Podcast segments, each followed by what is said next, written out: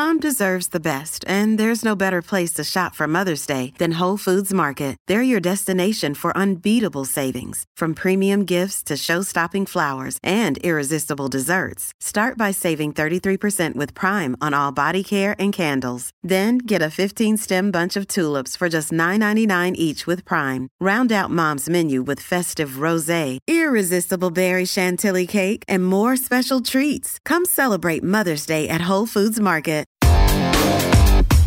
Big stories, big guests, the big picture.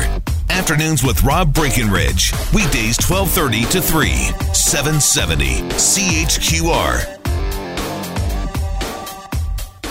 You know, sometimes, once in a while, well, it's pretty rare, actually. Let's not kid ourselves. Uh, governments can get things done and can get things done relatively quickly, and that common sense actually has a chance to prevail. So, we told you the story last week about this uh, Calgary salon, Distilled Beauty Bar and Social House in Marda They've been open for just over a year. And it's part coffee house, part lounge, part salon. They got a liquor license, was renewed just this past January, that allowed them to serve wine, drinks to guests in the salon.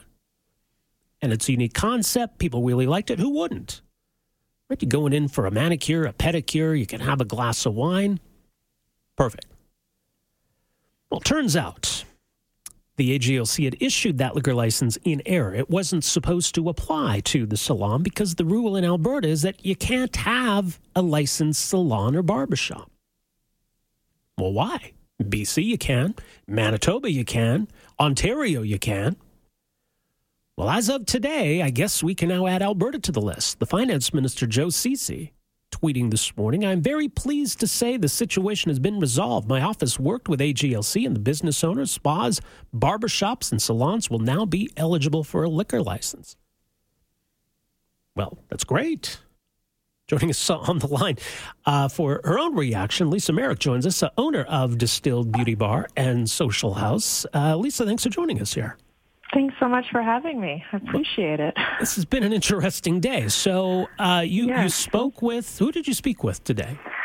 Um, I spoke with uh, Joe Ceci and his chief of staff, and they laid out exactly how they had moved through this process with the AGLC to basically, I mean, give us the same sort of uh, opportunities that every other um, person that wants to meet these types of guidelines so that we can serve uh, a glass of wine or champagne to our customers while they're having a, a service of their choice. So I'm I'm pretty excited. Yeah, I mean that's overwhelmed. That's awesome. So that takes effect when? Do we know? Immediately?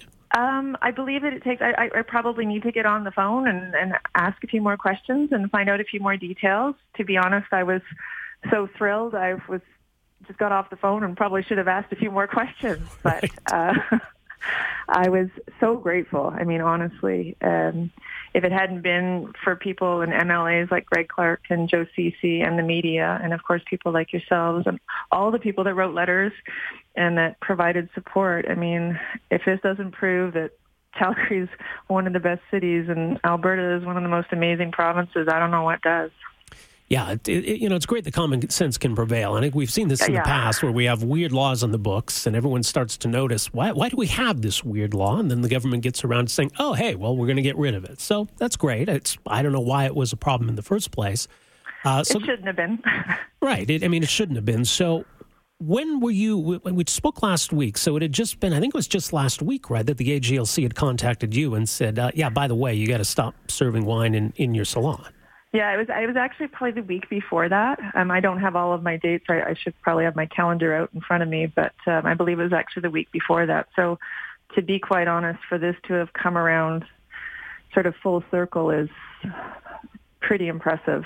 I think for everybody involved, to be quite honest, and everybody who who paid attention. Um, I think everybody who runs a small business can feel a little bit more confident now that uh, you know things can move quickly because yeah. this is certainly an example of that for yeah, sure. no kidding.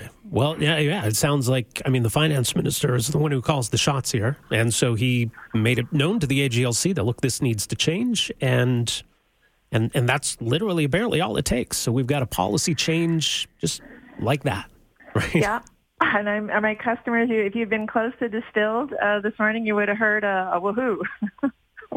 Yeah, I'll bet. Because everybody was pretty impressed, and Well, our team was, you know, high fiving all the way around. So Yeah. it's been a great day. I mean, you're left with this uncertainty. So you go over a year with this business model, and, and people get used to what you what you offer, and you know they start to appreciate it. They come to expect it. All of a sudden, it all comes to a halt, right? And now you got to go back and tell people that now, apparently we weren't supposed to be doing things this way. We can no longer do things this way, and I mean, it it disrupts the whole business cycle, doesn't it?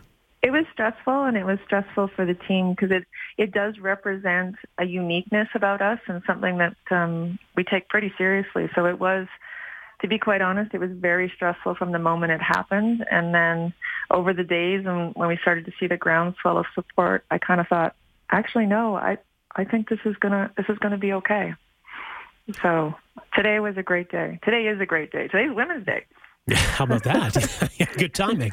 Yeah. Uh, so I guess then, as you say, you, you need to figure out whether the liquor license you have now will automatically extend to the salon, or whether you've got to go back and get one of these new Joe Ceci salon liquor licenses, right? Right. So there's probably some details. I mean, I I would imagine that the AGLC is going to be just happy to sit down and work with us and, and move this thing forward because uh, it it is a I think it's a win for everybody and it probably uncomplicates their lives as well.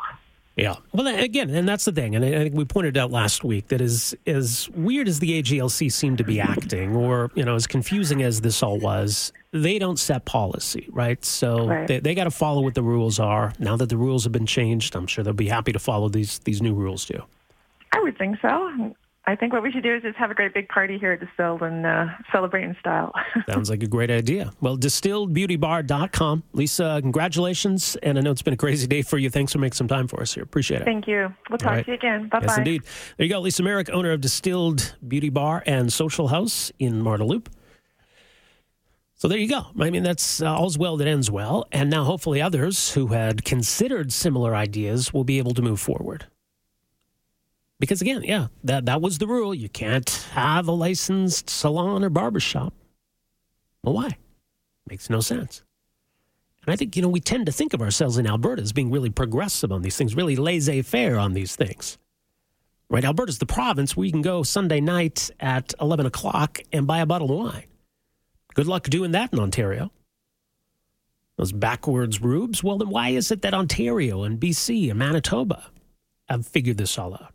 It was the NDP in Manitoba back in 2014 that changed the liquor laws that allowed for salons and barbershops to get a license. So, yeah, sometimes we're the backward ones. Afternoons with Rob Breckenridge, starting at 1230 on News Talk 770 Calgary.